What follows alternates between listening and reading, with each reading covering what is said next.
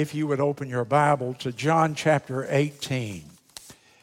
John's Gospel, chapter number 18 today. The subject is For this cause came I. For this cause came I. That's a text, the words of the Lord Jesus Christ as he stood before Pilate that day. For this cause, for this reason, for this purpose, I came. And uh, let's read the entire context here. We'll begin in verse number 33. That's John chapter 18 in your Bible. Then Pilate entered into the judgment hall again, and he called Jesus.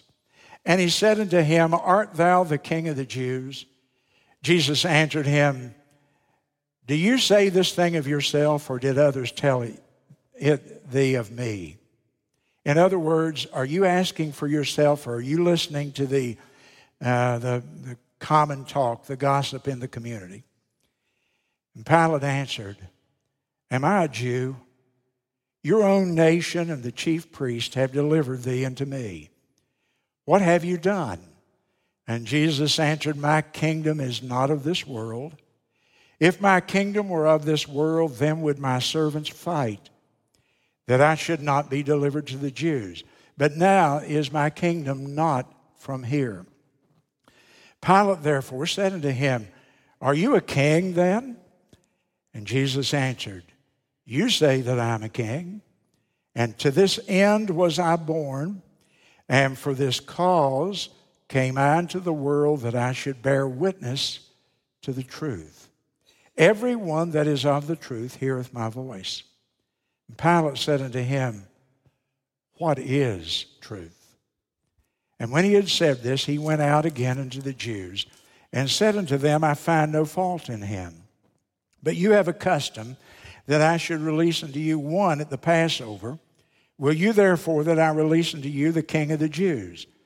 And they all cried again, saying, Not this man, but Barabbas. And Barabbas was a robber.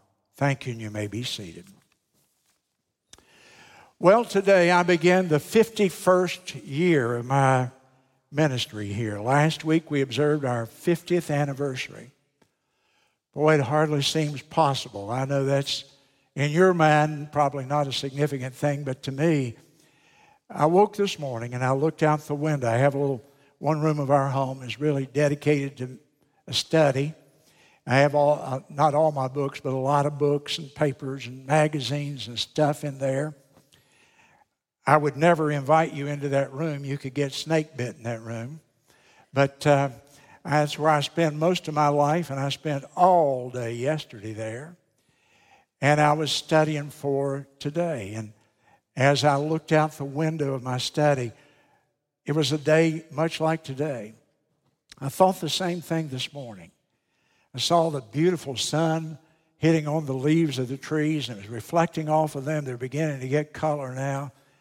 And I'll tell you what, in view of everything that's happening in the world, it just gives you a different perspective. You look out there and you see God's sunshine, and you see that uh, the sun's going to come up tomorrow again, by the way. And uh, every day is a gift of the Lord. And uh, you can say, This is the day the Lord has made, I will rejoice in it. And so I was sitting there reflecting on what's going on in the country and in my life and thanking God. I don't know why God has allowed me to have such a, a long ministry and in the same place. And yet this weekend, I, I kind of had this sense as I studied for today that maybe the reason the Lord has kept me around is for the times that we're in. Because Jesus said, I came to bear witness of the truth. From the bottom of my heart, I mean this. I want to stand with him in bearing witness to that truth too. Maybe that's why he lets me uh, stay on and continue to minister his word. America has made its choice. It has taken the road to the left. The people who booed at the very mention of the name of God four years ago in Charlotte are in power today, or they will be in January. The people who have openly embraced the degrading passages described in Romans chapter 1, they're in control. The whole LGBT agenda, gay marriage, gender fluidity, the Equality Act, that whole degrading thing described so vividly in God's Word in Romans 1. The group of people who promote abortion, where one of its leaders said, I'll be the most pro abortion president in all of history. They're in charge. The vice president elect says that abortion will always be a top priority with her. The party of the socialists, the Bernie Sanders, the AOCs, the Ilhan Omars,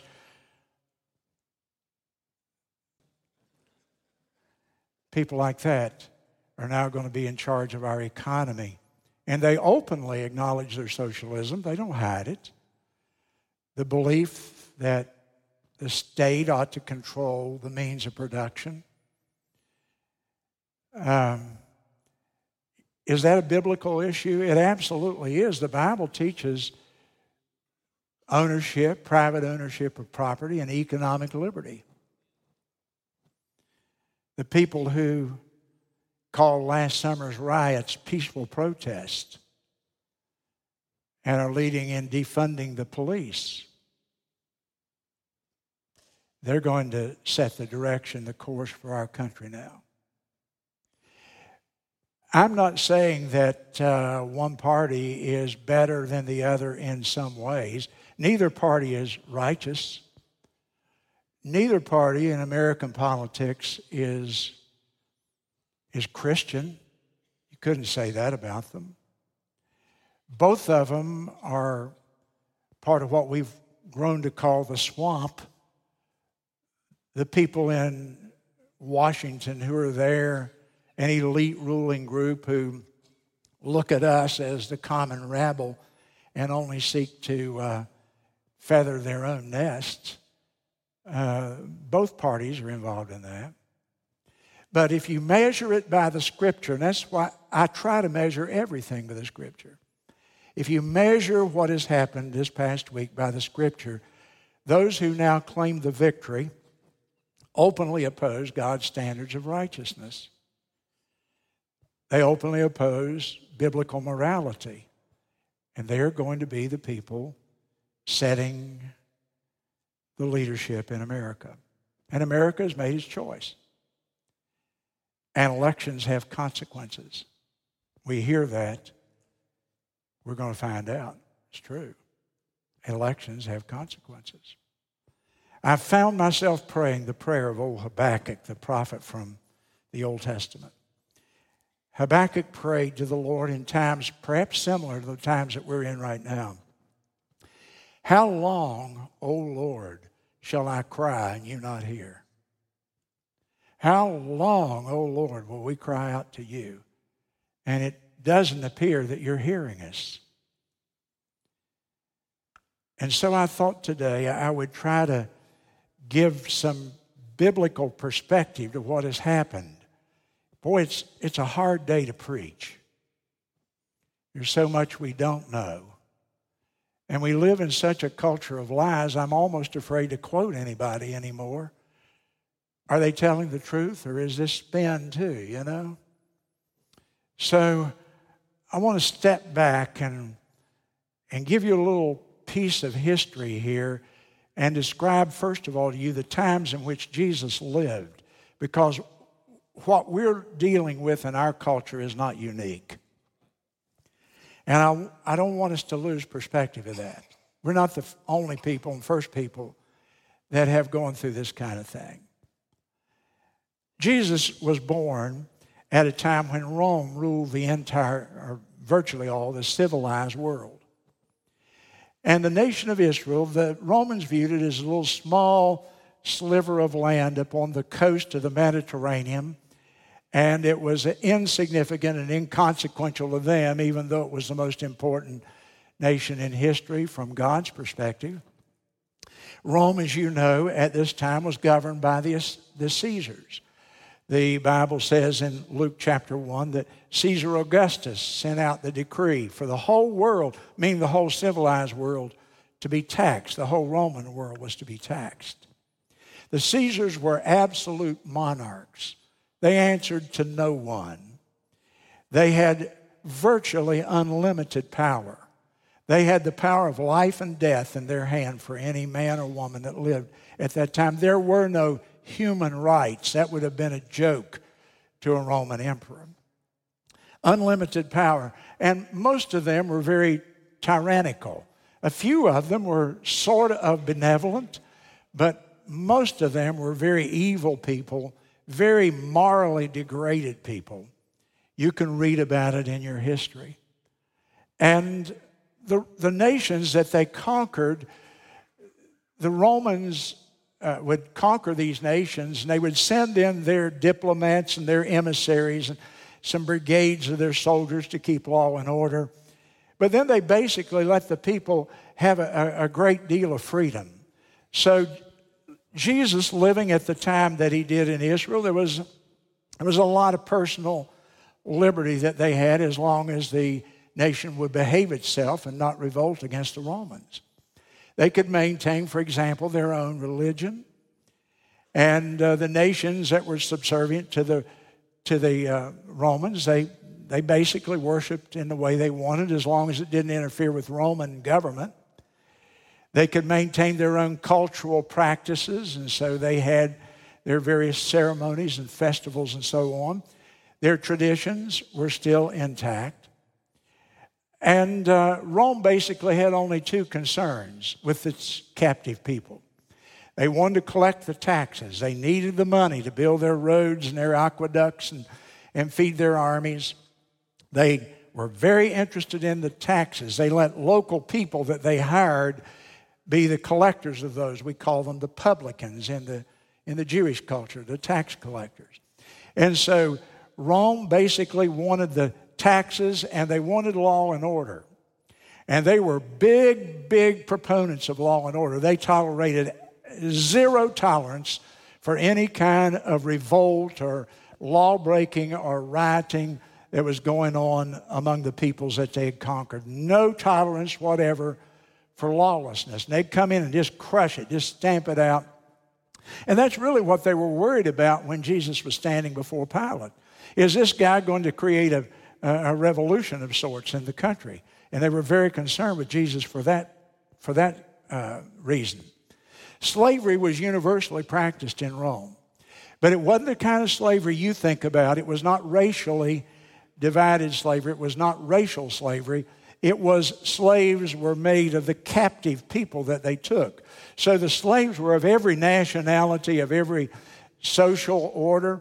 You could have had a person of very high social class that was captured in some nation, and the Romans would take him back and make a slave out of him. And so you have slaves who were brilliant, highly educated people, people that had been in leadership in their own countries before the uh, Roman conquest had occurred. And there's about a two to one ratio at some points in the Roman Empire of slavery. In other words, two slaves per free person. And so you really had uh, slavery was building the empire, slave labor of various kinds. In their religion, the Romans were pagans. They worshiped these uh, mythological gods. Their gods were not, they were imaginary. They were the old Greek pagans that had been passed down to them, the old Greek pagan gods that had been passed down.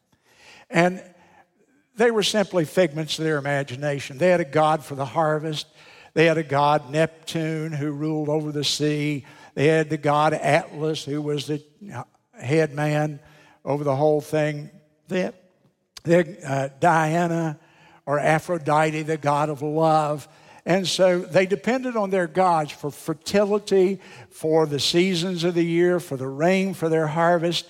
That, but, but the gods were just, you know, they were, the gods had human characteristics. They'd get mad, they'd pout, they would leave for a while, they would go to sleep. They, and, and each god was depicted by a little statue, a little figurine here, and they would bow down and worship them occasionally. And then later on, the, the Caesars instituted what we call emperor worship. And the people were to worship the Caesar. The Caesar was to be treated as God himself. Now, everybody knew he wasn't God. They knew where he was born, who his parents were. They knew that one day he was going to die. They knew that he didn't have divine powers. But it was a civil thing that was instituted. So the Caesar was worshiped once a year. There was a special festival day. They put a pinch of incense and give a little offering, a tribute, a tax, if you will, uh, in a little basin in front of the statue of the Caesar. They had fire burning in it, and you put the incense on there, and you were required to say, Caesar is Lord. They understood the word Lord means boss, master, president, in charge. And uh, we use the word Lord about Jesus, and uh, probably in some ways they understood the meaning of it more than we do. Caesar is the boss, he's in charge. You have to obey his commands, you have to follow him. This was the, um, the Roman world. Now, they conquered the Jews, and so now the Jews are this oppressed minority. I want to emphasize that. Don't let that pass you by. That's really an important thing in understanding the historical context of the Bible. That when Jesus lived, he was a member of a oppressed minority race of people.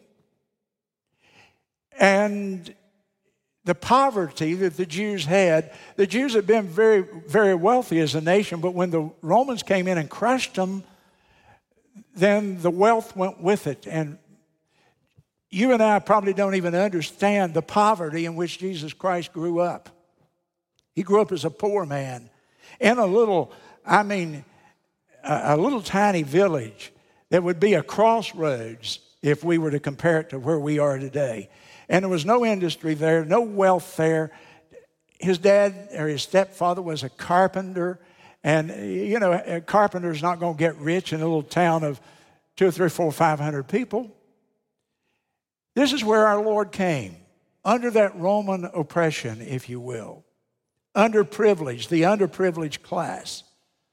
And ruling over Judea, the area where Jesus lived, was a puppet king. The Romans had appointed him. He was not even a Jew, his name was Herod. There was a whole family of Herods that the Romans appointed one by one, sequentially. And, and the Herods were all wicked as, as, as they could possibly be. Not even Jews, they were Edomites. And uh, so cruel that the Herod that you read about at the time of Jesus on the earth, Josephus, the Jewish historian, says he murdered his entire family because he was afraid his brother was going to try to take over. He murdered his own mother and family members. This is the cruelty of this wicked man.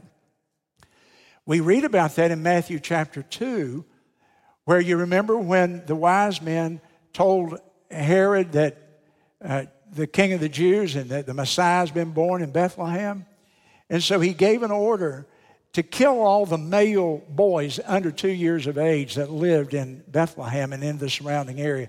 And Josephus says in his History of the Jews that about 200 male children were killed during that time trying to eliminate Jesus Christ.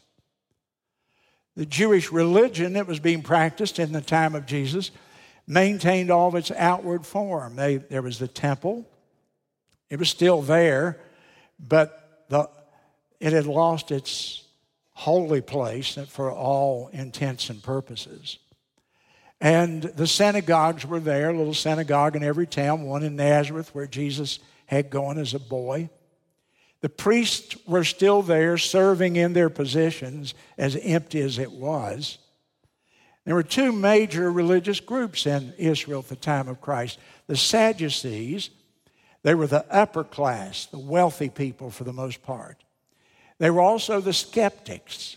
The, the, the, Sadducees didn't believe in the supernatural. The Bible says they didn't believe in the angels, they didn't believe in the existence of supernatural beings, angels or demons. They didn't believe in a resurrection. It says that about Jesus. They, when he talked about a resurrection, they, they mocked him. And they basically had a religion of morality just be a good neighbor, live by the Ten Commandments and so on. And then there were the Pharisees. This was the common man's religion.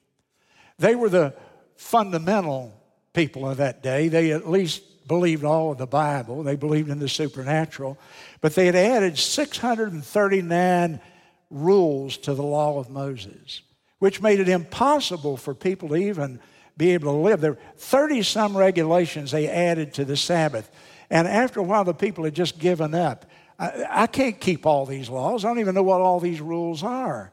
And so the people were discouraged, and the people had just absolutely given up, as it were.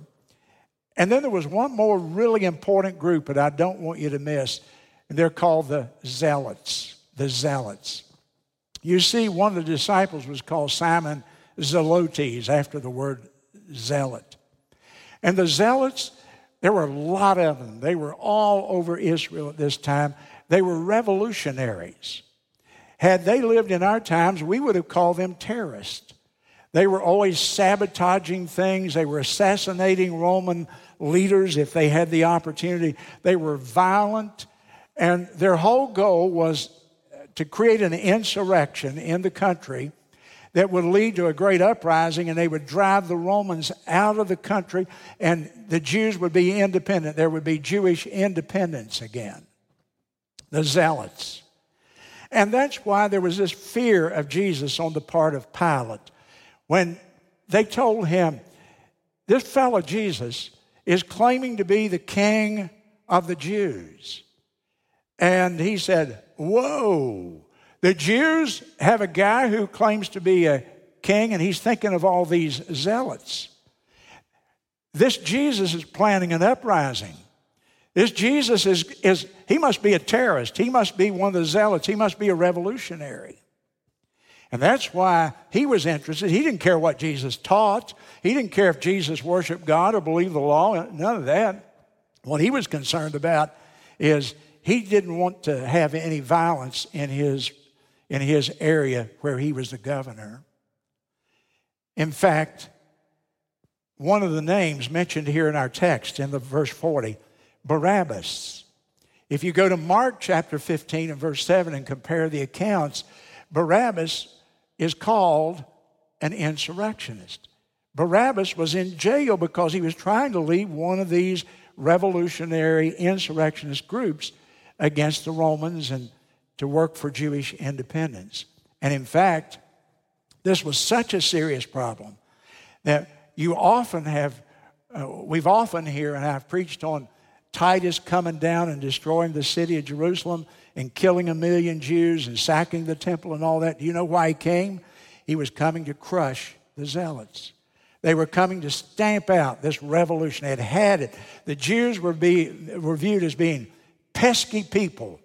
And we're tired of always all this foment going on underneath the culture, and we're going to deal with it once and for all. And so they came down and cruelly tried to destroy everybody that they could. They, history says it was about a million people that they killed. Now, I've taken a lot of time not to give you a history lesson, but first of all, every time I study for a message, I try to study the historical background and context of the passage because I really don't think you can even understand your Bible sometimes if you don't know what is going on behind the scenes here contextually. And so, this is the world into which our Lord came. And why is it relevant today? Well, because you and I this week have seen a great change in our government, in the direction potentially of this nation. And what I want to remind you of is that we're not the first people who have lived through transitions and even revolutions and major conflicts and troubles. And how did Jesus respond to that evil government under which he then lived. How did Jesus respond to a very secular, godless government in which he was called to live and to minister? Well, the first thing I would say to you is that he never forgot why he was here. He never forgot his purpose. And so I've used that as the title of my message. For this cause came I. This is the reason I stand here before you today, Governor Pilate. I came into the world for a specific cause, and it's not to overthrow the Roman government and establish a kingdom here yet. I came here to bear witness to the truth. If you really get hold of that phrase, I could close my Bible and quit right now. Because if I am a follower of Him, nothing in the kingdom of God has changed this week.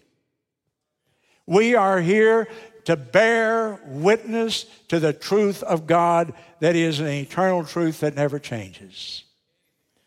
And I want you to understand Jesus Christ never forgot his purpose. He never became distracted.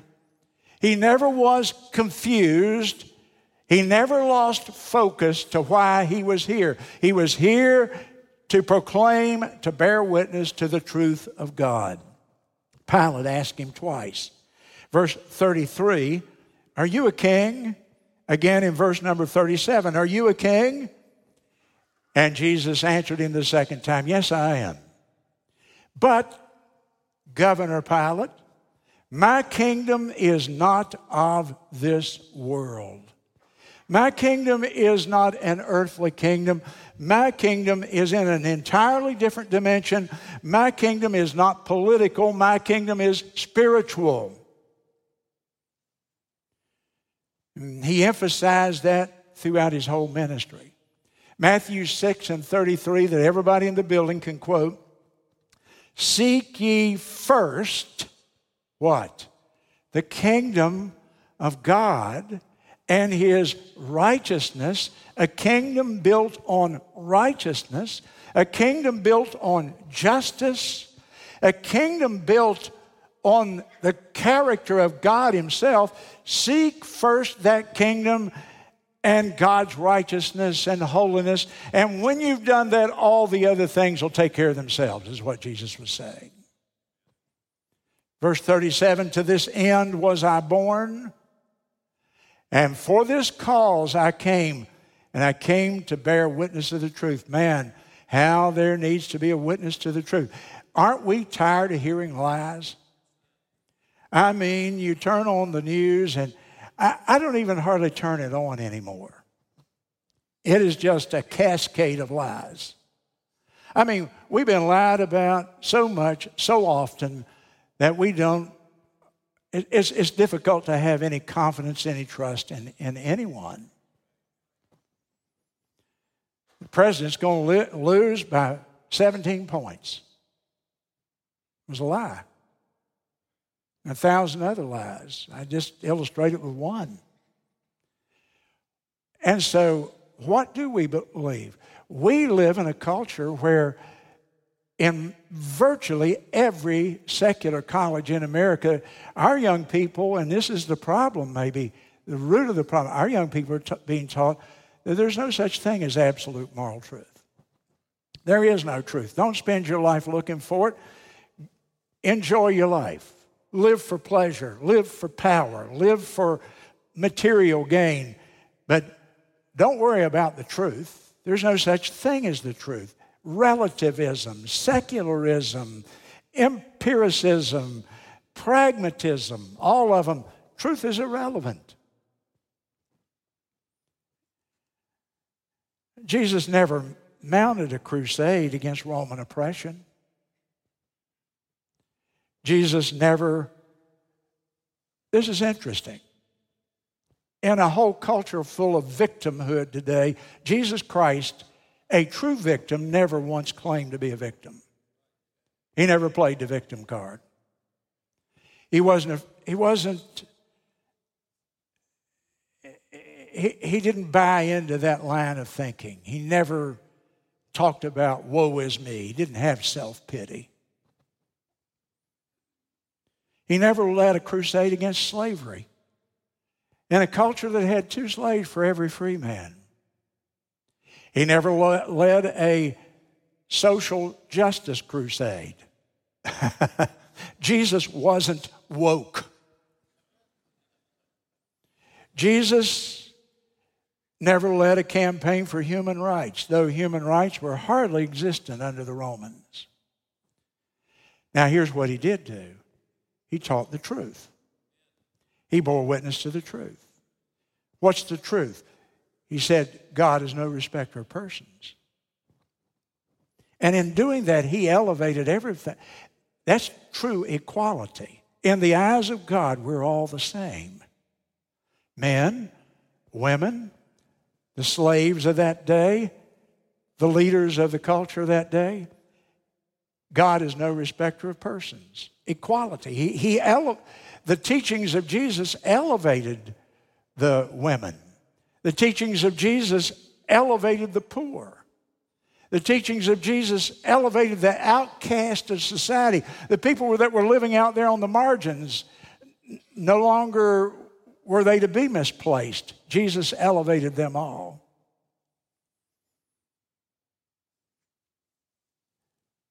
And people who took his teaching seriously. And people who, in later years, took those teachings and they applied them to their cultural problems. Like William Wilberforce, he led the crusade against slavery and overcame it in England and later in America. It was based on the teachings of Jesus Christ. The Christians led the way in the fight against slavery. The merchants didn't do that, they were merchandising off of them. And you come down through history. Jesus Christ's truth that he bore witness to, get the point, the truth that Jesus bore witness to was more was responsible for more social progress than the teachings of any other person who ever lived in human history. I came to give men the truth. And when men understood that truth, it opened their eyes to the problems of the societies. I've traveled a, a good bit in places around the world. And you know what I've noticed in underdeveloped countries in Africa and in Asia and Latin America and so on? I passed by a hospital and even in a foreign country, it says the Baptist hospital, the Catholic hospital, the Seventh day Adventist hospital. And you see, while the pagans had no real feeling and love for one another, when Christianity came, it began to minister and meet the health needs of people. And, and I've traveled and I've seen schools and universities and the missionary would tell me, Do you know who started that university today? It's a great university in Nigeria or somewhere in the world. And the missionary says, That university started in a little church that a missionary came here a hundred years ago and founded and started a little Bible institute, and they were teaching the Bible, and it began to expand, and now it's the state university of the whole nation. It was the Christians because of the teaching, the truth that Jesus Christ brought into the darkness of the pagan world around him. And he's been building that kingdom for 2,000 years. And that kingdom is not a political kingdom, it's not an economic kingdom, it's a spiritual kingdom. The kingdom of God is holiness and righteousness and peace and joy in the hearts of people that have trusted in Him, that have come to the cross and have been washed in the blood, that heard the gospel, that believe the gospel, and, and presented their lives to Jesus Christ as their Savior and as their Lord. The truly saved people of the earth. And every time I lead a person to the Lord Jesus Christ, I have added to that kingdom. And then, of course, we believe that someday after his rapture and the tribulation period, he's going to come back and he's going to set up a literal millennial kingdom in the city of Jerusalem. And he's going to rule and reign over the whole world in a way that Rome could only dream about. The king, the Lord Jesus. That kingdom, 2,000 years. Rome didn't last 2,000 years. Egypt didn't last 2,000 years. America won't last 2,000 years. The British Empire didn't last 2,000 years. But the kingdom of God will endure forever and ever and ever. Empires come and empires go, but the soul of man is eternal and immortal. C.S. Lewis wrote, Human beings live forever, and the state is temporal. Human beings live forever, the state is temporal. We can't believe it, but the United States is passing away. But every person seated in this building will live endless, dateless, timeless, eternal, forever and ever and ever and ever through eternity. This was the priority of Jesus Christ. Now, I'm a citizen of that kingdom, not through anything I've done, not because I'm a preacher. I'm a citizen of that kingdom because of a cross and the blood of Jesus Christ that cleansed me from my sins and instilled His Holy Spirit into my heart. By grace, I'm in that kingdom, and most of you are.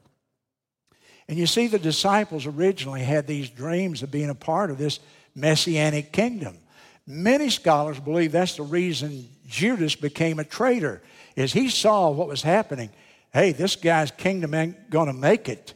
And he bailed out and betrayed the Lord for what he could get out of it. His hopes would be he would be the secretary of the treasury in the millennial kingdom.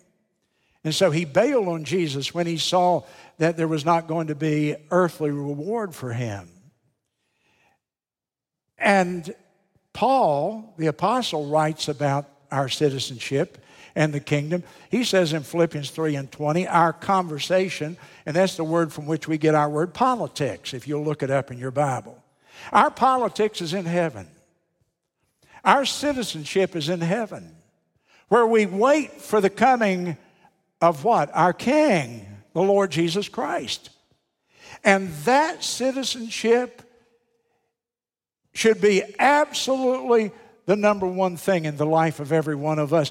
Don't be disappointed. I know a lot of people are today, but ladies and gentlemen, we are pilgrims. We're strangers. We're temporary residents. I'm just a pilgrim passing through. Man, here's the way it really is all of us are on a green card, we're temporary.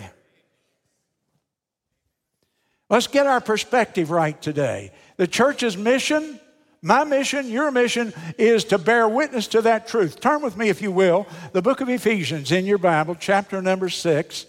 Ephesians chapter six, and there we're finding instructions for spiritual conflict, not earthly conflict, not a war with guns and rifles and bombs and stuff like that, but a spiritual conflict that every single one of us are involved in. And I go down to chapter 6, the book of Ephesians, and Paul says in verse number 10, Finally, brethren, let me conclude be strong in the Lord and in the power of his might. That's a good verse for you to memorize today. Be strong in the Lord and in the power of his might. Put on the whole armor of God that you may be able to S T A N D, stand. What's the Lord want us to do? to stand, to take a position on His truth, and to be steadfast, unmovable, always abounding in the work of the Lord. Now, you continue reading here. He said, I want you to stand. And then I go to verse 13, taking to you the whole armor of God that you may be able to withstand. There's my word stand the second time. And then at the end of the verse, and having done all, stand. He says it for a third time, and then he begins verse 14 Stand therefore, and the first part of the armor is truth. Stand on the truth that Jesus Christ came to bear witness of in his ministry on the earth. Stand. Boy, the truth of God is under attack like never before. We, don't, we can't even define truth anymore. I have longed for, for the last 15, 20 years as a preacher, I've thought, maybe this thing is going to turn around at some point. Maybe God will let me live long enough to enjoy it. Because every day is a war, every day is a battle. And you boil it down, it's a battle for the truth. God, will you let me live long enough? You see, my dad used to say the things of earth can't satisfy a heart that was made for eternity. The things of this world cannot give that deep inner satisfaction, can't satisfy the heart that God made and put a God shaped vacuum in that heart. And I keep thinking, maybe this silliness, this frothiness about Christianity is going to pass in my life. And maybe that the hunger, there will be a hunger for the truth of God's word in the hearts of the people. Maybe there will be a turning. You see, without truth, life is empty. And life is meaningless. Life is hopeless if you don't have truth. I kind of believe I'm beginning to see God squeezing some of the silliness out of the evangelical movement that's been here for the last 25, 30 years. And maybe people are going to see the only kind of Christianity that's going to endure in a hostile culture is serious Christianity. Serious Christianity. And may God put that hunger in our hearts. In 1885, there were three Christian boys in Uganda and Africa who bore witness to the truth by shedding their blood for Christ. The king of Buganda, which was the major tribe in Uganda, reacted against the Christians and began to persecute them. Now, this is 1885, this is over 100 years ago.